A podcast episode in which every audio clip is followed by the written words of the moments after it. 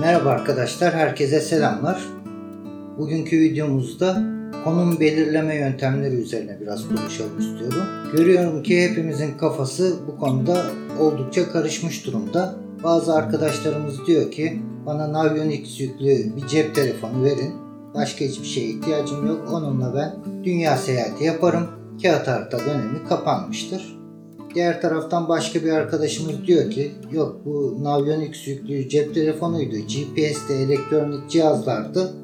Usta bir denizciye yakışmaz. Asla geleneksel yöntemleri terk etmemeliyiz. Bana bir sextant verin. Onunla ben bütün dünyayı dolaşırım. Başka da bir şeye ihtiyacım yok diyor.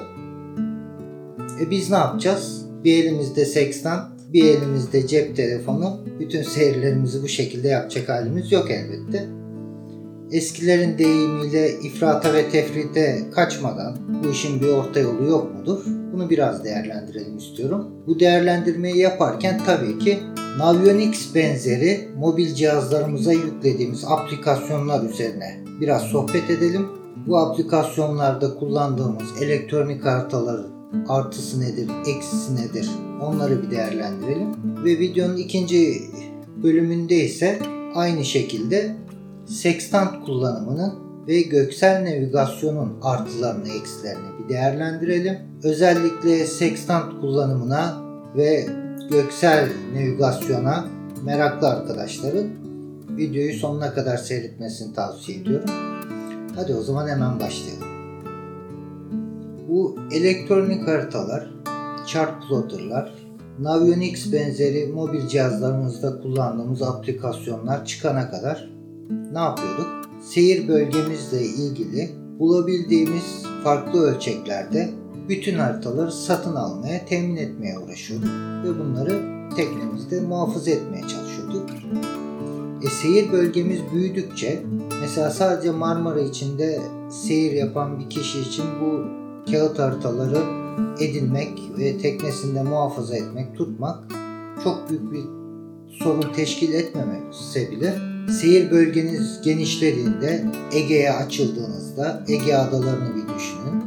İşte Yunan kıyıları, Türk sahilleri düşündüğünüzde bu temin etmeniz gereken harita sayısı 10'a 20'ye katlanmakta.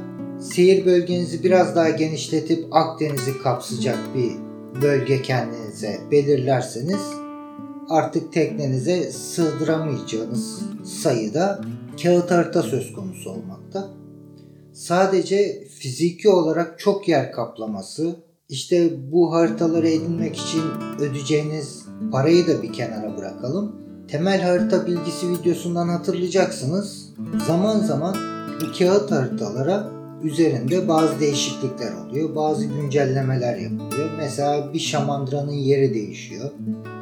Bir bölgede yeni bir su altı kablosu çekiliyor. O su altı kablosunun çekildiği bölge demirlemeye yasak bölge ilan ediliyor. Bu ve benzeri değişiklikler belli periyotlarla denizciler haritalarını düzeltmesi için yayınlanıyor.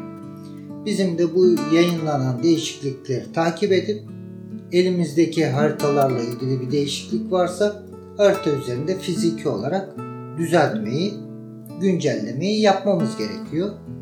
E 3 harita 5 harita söz konusuysa bunların takibi ve güncellenmesi tamam bir nebze kolay ama eğer elinizde yüzlerce harita varsa bunların tek tek güncellenmesi, bunların e, güncelliğinin takibi, düzenlemelerinin takip edilmesi işin içinden çıkılmaz bir hale getiriyor. Elektronik haritaların bize kazandırdığı en büyük kolaylık bu. Birincisi fiziki olarak çok yer kaplamıyor. Küçük bir hafıza kartıyla veya internet üzerinden indireceğimiz küçük bir programla elektronik cihazlarımızın içine çok geniş kapsamlı yüzlerce binlerce kağıt haritanın vermiş olduğu, kapsamış olduğu bilgiyi kolaylıkla yükleyebiliyoruz. Ve işin daha güzel tarafı bunların güncellemesi gerektiğinde elimizdeki cihaz internete bağlandığı anda bize bir mesajla e, durumu bildiriyor İşte elinizdeki haritalarda güncelleme mevcuttur. Bunu yüklemek ister misiniz diyor. Sizin yapmanız gereken sadece tamam yükle tuşuna basmanız. Ardından cihazınız otomatik olarak birkaç dakika içinde bu binlerce haritalık portföyünüzün içinde güncellenmesi güncellenmesi gereken haritaları otomatik olarak güncelliyor. Bu da çok büyük bir kolaylık. İkinci bir güzel tarafı bu güncel olduğuna emin olduğumuz az yer kaplayan ve portolon seviyesinde bilgi içeren haritaları cihazımızın GPS özelliği sayesinde uydudan aldığı konum belirleme bilgilerini bu elektronik haritalar üzerinde teknemizi bir küçük ikon halinde konumlandırabiliyoruz ve bu haritanın üzerinde elektronik haritanın üzerinde teknemizin hızını, işte rotasını, harita üzerindeki mesafeleri birkaç parmak hareketiyle çok kolay bir şekilde görebiliyoruz, belirleyebiliyoruz. Bu da çok büyük bir kolaylık. Tüm bunları düşününce insan gerçekten heyecanlanıyor. İşin daha da güzel tarafı bundan 20 yıl önce 8-10 bin euroya satın alarak teknemize taktırdığımız chart plotterların ve içine yüklediğimiz haritaların artık mobil cihazlarımıza çok cüzi rakamlarla benzerlerini yükleyebiliyor durumda olmamız. Yani kullanımı çok kolay. Fiziki olarak çok yer kaplamıyor. Güncellemeleri otomatik kendisi yapıyor. Uydudan otomatik olarak aldığı konum bilgisini harita üzerinde anlık olarak bize gösteriyor. Teknemizin hızını, rotasını bu elektronik harita üzerinde kolaylıkla takip etmemizi sağlıyor. Buraya kadar her şey mükemmel gözüküyor. Bu noktada isterseniz gelin bu aplikasyonu üreten firmanın, bu elektronik haritaları üreten firmanın web sitesine girelim. Onlar bu konuda ne diyorlar? Ona bir bakalım. E gördüğünüz gibi Navionics firması kendi ürettiği aplikasyona ve seyir haritalarına büyük harflerle bağıra bağıra diyor ki bu sizin navigasyonunuzun temelini oluşturmaz. Siz geleneksel yöntemleri otoritenin yayınladığı resmi seyir haritalarını kullanmanız gerekir. Bu tamamen kaptanın sorumluluğundadır. Benim bu yayınladığım elektronik haritalar ve uygulamalar sadece sizin seyir yardımcınızdır. Diğer taraftan bu kullandığımız GPS uydularının sahibi olan ülkelere bir bakalım. Bu uydu pozisyonlandırma sistemini kuran ülkeler Amerika, Rusya, Çin, İngiltere gibi süper güçler. E bunlar olaya nasıl bakıyor? Sistemi tamamen kendileri kurmasına rağmen sistemin şalteri kendi ellerinin altında olmasına rağmen bu ülkelerin hepsi donanmadaki subaylarına verdikleri eğitimlerde olsun, sivil kaptanlara verdikleri eğitimlerde olsun hala göksel navigasyonu ve sekstant kullanımını müfredatlarından çıkarmamış durumdalar. Yani bu bizim çok güvendiğimiz, hayranlıkla kullandığımız GPS uydularının uydudan konum belirleme sistemlerinin sahibi olan bu sistemi kurmuş olan ülkeler kendi bu kurdukları sisteme bizim kadar güvenmiyorlar. Bunun yanı sıra ben biliyorum ki denizcilikte, teknede ve tabi hayatımızın pek çok alanında bir sistem ne kadar basitse o kadar gelişmiş bir sistemdir, o kadar güvenilir bir sistem değişkeni içinde barındıran komplike sistemler her zaman için öngörülemeyecek sorunlar çıkarma potansiyeli taşımak. Bu noktada uydu konumlandırma sistemini bir düşünün. Pek çok uydu yer alıyor bu sistemin içinde. Çok komplike bir şekilde birbirleriyle haberleşiyorlar. Bizim elimizdeki cihazlara sinyal gönderiyorlar. Bizim elimizdeki cihazlar bu sinyali pek çok komplike işlemden geçirdikten sonra ekranda bize veri olarak çıktısını veriyorlar. Dolayısıyla son derece komplike bir sistemden bahsediyoruz. Bu sistem bu kadar komplike olmasından kaynaklı öngörülemez sorunlar çıkarma potansiyelini her zaman için taşıyor. Bunun yanında biliyorsunuz güneşte zaman zaman büyük patlamalar oluşuyor. Ve bu patlamalardan kaynaklanan manyetik dalgaların GPS sistemini bloke etmesi söz konusu oluyor. Bildiğim kadarıyla 1990'lı yıllarda birkaç günlüğüne böyle bir olay yaşandı. Bundan sonra da böyle bir olayın yaşanma potansiyeli her zaman için mevcut.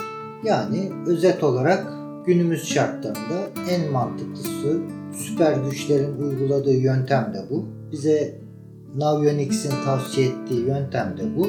Biz gene belki portolon seviyesinde değil ama genel bazı temel kağıt haritalarımızı teknede bulundurmamız ve seyir planlamamızı, ana planlamamızı bu kağıt harita üzerinde yapmamız, cep telefonumuzda, tabletimizde yüklü Navionics benzeri uygulamalarda bu yaptığımız ana planı destekleyici, işimizi kolaylaştırıcı bir yan unsur olarak kullanmamız şu an için günümüzde en mantıklısı olarak gözüküyor. İsterseniz bir de bu sextant kullanımı ve göksel navigasyon konusuna biraz değinelim. Bunun artıları eksileri nelerdir ondan bahsedelim. Şimdi göksel navigasyon de, demek belirlediğimiz bir gök cismiyle ufuk arasındaki açıyı ölçmek ve o açıyla ölçümü yaptığımız zamanı eşleştirerek konumumuzu belirlemek üzerine kurulmuş bir sistem. Aynı bu varyasyon deviyasyon hesaplarında kullandığımız şu çizelgeyi hatırlayacaksınız. Göksel navigasyon içinde benzer pek çok tablolar var kullanımımız için. İşte bir tanesi gezegenlerden ölçüm yapacağımız zaman kullanacağımız, diğeri güneşten ölçüm yaparken kullanacağımız, işte aydan ölçüm yaparken kullanacağımız, yıldızlardan ölçüm yaparken kullanacağımız bu tür pek çok formlar var. Yeri geldikçe, zamanı geldikçe mail listemdeki arkadaşlara zaten bu formları göndereceğim. Ve bu formlar üzerinde ölçümlerimizi yapacağız. Belirlediğimiz bir gök cismiyle ufuk arasındaki açıyı ölçüp o ölçtüğümüz açıyı ölçümü yaptığımız zamanla eşleştirerek konumumuzu bulmak. Şimdi burada hemen karşımıza iki tane olgu çıkıyor. Birincisi bu gök cismiyle ufuk arasındaki açıyı ölçmekte. Bu açıyı doğru bir şekilde ölçmemiz lazım. E bunun için kaliteli bir sextant bu işin olmazsa olmazı. Kaliteli bir sextant dediğimizde ilk aklımıza gelen sextant Japonların yaptığı Tamaya markasında. E bunların fiyatları 2000 euroyu buluyor. E bütçemiz buna el vermiyor. Biraz daha hesaplı bir şey arayalım dersek belki Almanların yaptığı Freeburger markası karşımıza çıkıyor. E onun da fiyatı bir Tamaya kadar olmasa da yine 1000 euronun oldukça üzerinde. E daha da bütçemiz düşük. 1000 euronun altında bir sextant arayışına girdik. Ben size şunu net bir şekilde söyleyebilirim. Buna alacağınız hiçbir sextant gerçek hayatta okyanusun ortasında yapacağınız ölçümlerde hiçbir işine size yaramayacaktır. Pahalı bir oyuncak edinmiş olacaksınız. Ha belki gene yanına bir soru işareti koyarak çok fazla tavsiye etmemekle beraber Astra markasını önerebilirim. 1000 euronun altında bir bütçeniz varsa. Onun da fiyatı yaklaşık 800-850 euro civarındaydı. Ama bunu ancak şu şekilde tavsiye edebilirim. Diyorsanız ki ben öyle okyanuslarda seyir yapan bir adam değilim. Ama bu göksel navigasyona meraklıyım. Hobi olarak bu işle ilgilenmek istiyorum. Bu sextant'a da çok fazla para yatırmak istemiyorum diyorsanız o zaman Astra'yı önerebilirim ancak. Ama dediğim gibi bu işi ciddi bir şekilde yapacaksanız mesela okyanus seyrine çıkacaksanız, dünya seyahati planlıyorsanız ve sextantınıza gerçekten güvenmek istiyorsanız o zaman çok fazla bir seçeneğiniz yok önünüzde. Dediğim gibi Tamaya bu işin babası. Peki şimdi e, paraya kıydık. 1800-2000 euroya bir tane kaliteli sextant aldık. E, bu sextant çok hassas bir cihaz. Kendi ahşap kutusuyla geliyor. Sürekli onu ahşap kutusunda hassas bir şekilde darbelerden, nemden, e, hasar görmesinden korumanız gerekiyor. Ve düzenli olarak temizliğini, bakımlarını yapmanız gerekiyor.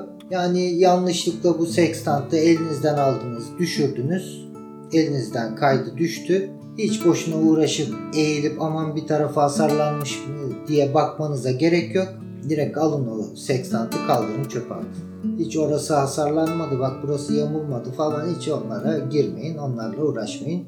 Sextantı yere düşürdüyseniz o sextantı alın çöpe kaldırın atın. Dolayısıyla çok iyi korumanız lazım. Yani sextantı almakla iş bitmiyor.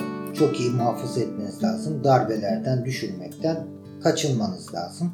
Şimdi bu anlattıklarım sextant ve göksel seyirin eksi tarafları. Yani başlangıçta sextanta ciddi bir rakam harcamanız gerekiyor.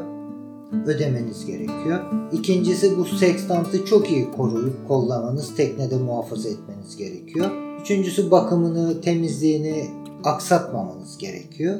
Tamam sextant tarafını hallettik. Sextantla yaptığımız ölçümleri ölçümü yaptığımız zamanla eşleştirerek konumumuzu belirliyoruz demiştik ya. Şimdi sextant tarafı tamam. Zaman tarafına geliyoruz. Şimdi zaman tarafında da iş karışık. Benim zamanımı gösteren bu ölçümle eşleştireceğim saatimin çok hassas bir saat olması gerekiyor. Hassas bir ölçüm yapabilmem için. Şimdi saat mevzusuna biraz girmemiz gerekiyor bu noktada. Mekanik saatlerin içinde bir yay mekanizması var. Bu yay mekanizmasının 3 kere bazı kaliteli saatlerde 5-6 kere salınımı 1 saniye olarak hesaplanıyor. Yani bu içindeki yay mekanizması saniyede diğer bir deyişle 5-6 kere maksimum salınım yapıyor ve bu şekilde zaman ölçülüyor. Bütün saatler elektronik de olsa, atom saati de olsa, mekanik de olsa içinde salınım yapan belirleyiciye ihtiyaç duyuyor.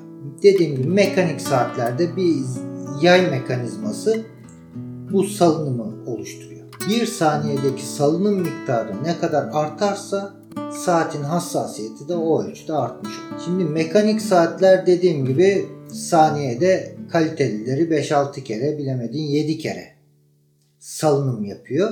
Quartz saatler ise yani bu Casio markasının icat ettiği elektronik saat dediğimiz saatler ise içindeki quartz kristalinin üzerine düşük bir akım verilerek kuars kristalinde oluşan salınımın hesaplanmasıyla zamanı ölçen saatler diyor. Bu kuars kristalinin de saniyedeki salınımı 30 bin civarı. Yani mekanik saatte bu salınım saniyede 5 kesken kuars bir saatte bu salınım 30 bine çıkıyor. Kuars bir saat mekanik bir saate nazaran çok çok çok daha hassas bir şekilde zamanı ölçüyor. Ama kuars saatlerde bile elektronik saatlerde bile 10 günde 20 günde birkaç saniye şaşması olağan karşılanıyor. Limitler içinde görülüyor. Ama bizim bu göksel seyirde kullanacağımız zamandaki 2 saniyelik, 3 saniyelik bir hata bizim belirlediğimiz konumda belki 1 mil, 2 mil sapmaya neden olabilmekte. Dolayısıyla eğer mümkünse biz bu kuart saatlerdeki o 10 e, günde 20 günde oluşacak birkaç saniyelik sapmayı da olmasını istemiyoruz. E o zaman ne yapacağız? Kuart saatte bizim işimize çok fazla yaramadı. E tek bir alternatif kalıyor. Bundan daha hassası atom saati. Atom saati de şöyle bir şey hani salınım yapan bir maddeye ihtiyacımız vardı saati belirleyebilmek için saatin içinde. Adından da anlaşılacağı gibi atomun yapmış olduğu salınımın ölçülmesiyle zamanı belirleyen saatler. E bu atomun salınımı da Hani mekanik saatte 5 demiştik. Kuartz saatte 30 bin demiştik. Atom saatine geldiğimizde ise bu salınım 9 milyar salınıma saniyede çıkıyor. Dolayısıyla atom saati yapılan hesaplamalarda 1 milyon yılda maksimum hata payı 1 saniye olarak belirlenmiş. Yani sıfır hatayla zamanı tutabilen tek saat şu anki teknolojiyle dünyamızda atom saatleri. Dünya üzerinde bildiğim kadarıyla 6 noktada atom saati var. Bu atom saatlerinin üretmiş olduğu zaman uydular aracılığıyla tüm dünyaya yayınlandı. İkinci bir yayınlanma yöntemi ise HF radyo frekansından yayın yapılarak olmakta. Eğer bu HF frekansında yapılmış zaman bilgisini algılayabilecek bir alıcı bir saat söz konusuysa o saat bu HF dalgalarını yakalayarak kendini otomatik olarak atom saatine kalibre etme özelliğine kavuşmuş oluyor. Bu HF yayınlarındaki saat bilgisini otomatik olarak alarak kendisini atom saatine göre otomatik olarak kalibre edebiliyor. Bu tür saatler de satılıyor.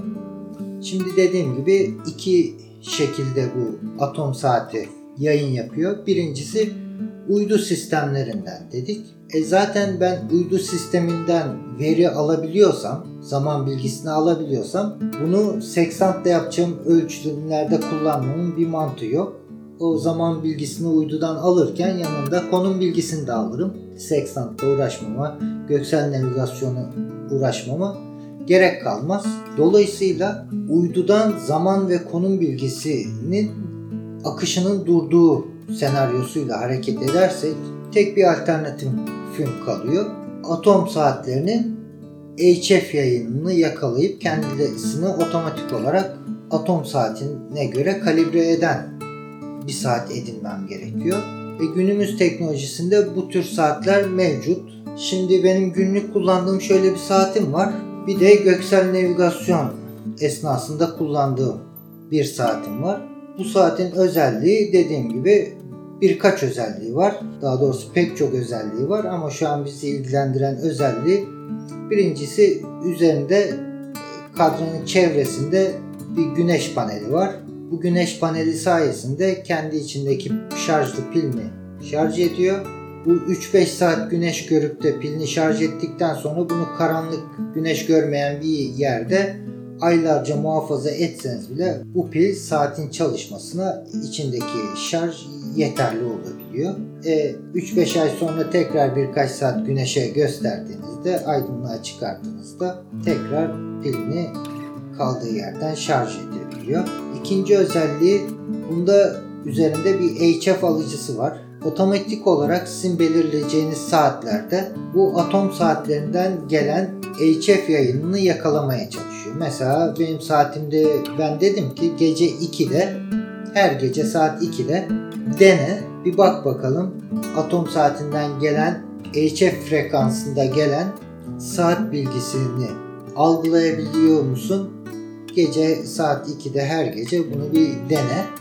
Eğer algılayamazsan yayın alanının dışındaysa bunu iki kere daha birer saat arayla tekrar et diyorum. Şimdi bu diyelim ki iki gün, üç gün HF yayınını algılayamadı. Ama son kendini kalibre ettiği günden mesela 3 gün önce bir algılamıştı. Kendini atom saatine göre kalibre etmişti. Bu algılayamadığı, kendini yeniden kalibre edemediği süre zarfında kaliteli hassas bir kuartz saat özelliği göstererek gene zamanı hassas mümkün olduğunca hassas bir şekilde ölçmeye devam ediyor. Ama HF yayınıyla atom saatini yapmış olduğu herhangi bir yayını yakaladığı anda da kendisini otomatik olarak kalibre ederek oluşmuş olan minimal hatasını da düzeltiyor. Dolayısıyla ne oldu? Çok kaliteli bir sextant almamız lazım. Çok hassas bir saatimizin olması lazım zamanı ölçebilmemiz için. Bunun dışında birkaç değişken daha var bizim ölçümlerimizde kullandığımız. O da nedir? Hani sextantı elimizde tutuyoruz ve gözümüze götürüp ölçümümüzü yapıyoruz ya. O sekstantın deniz seviyesinden yüksekliğinin de bilinmesi lazım. Şimdi bu ölçümleri yaparken tablolara gideceğiz. Tablolar bize bazı değerler verecek. İşte deniz seviyesinden ölçüm yaptığın sekstantın yüksekliği 1,5 metre ise şu değeri kullan hesaplamalarında diyecek. Veya 2,5 metre ise şu değeri kullan diyecek. 3 metre ise şu değeri kullan diye tablolarda belirtilecek. Yani bir yelkenli teknenin güvertesinde ortalama 1,5 metre deniz seviyesinden yüksekte ölçüm yaparken bir geminin büyük bir yük gemisinin güvertesinde 6 metre yüksekliğinde biz bu ölçümü yapıyor olacağız. Dolayısıyla deniz seviyesinden mesafesi değişiyor olacak. Şimdi buraya kadar bu güzel ama biz bu sekstantla ölçümleri ne zaman yapıyoruz? Okyanus seyirlerinde yapıyoruz tabii ki. E, okyanus şartlarını bir düşünün, seyir şartlarını. Benim deniz seviyemden ölçüm yaptığım sekstantın yüksekliğini göz kararı da olsa bilebilmem için dalgası süt liman bir denize ihtiyacım var.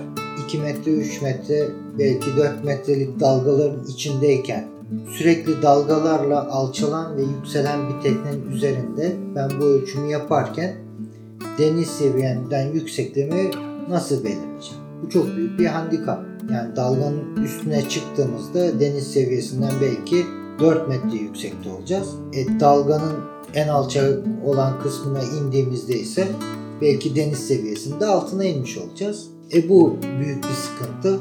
Başka bir sıkıntı böyle büyük dalgalı denizlerde ufuk çizgisini her zaman net bir şekilde göremeyebiliriz.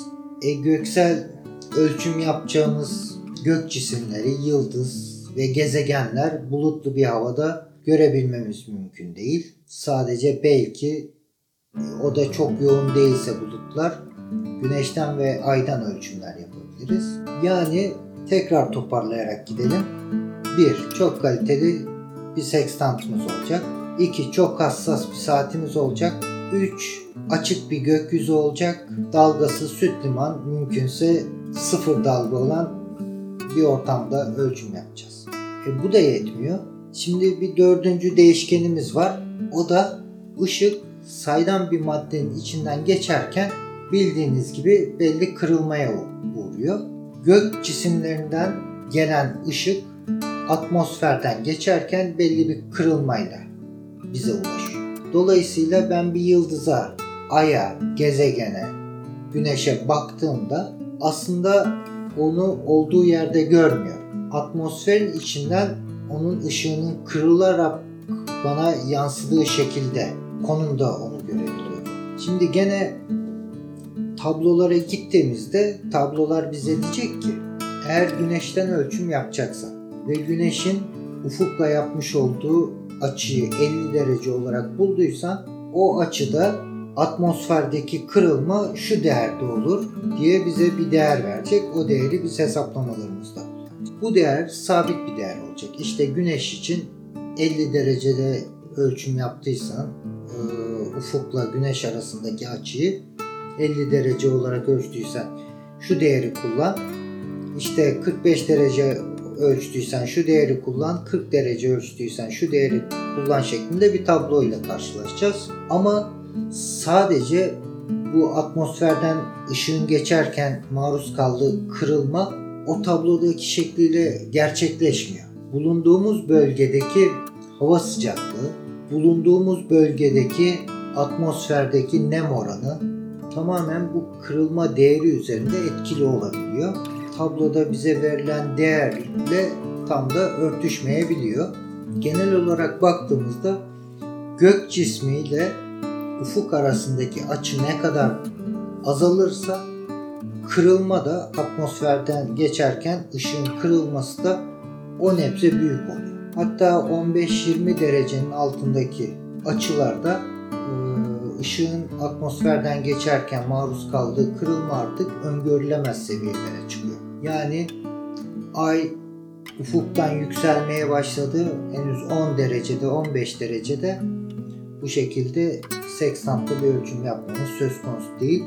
Çünkü aydan yansıyan ayı gördüğümüz şekliyle ışık atmosferden geçerken maruz kaldığı kırılmayı öngöremiyoruz. Tablolarda da bu değerler yer almıyor zaten.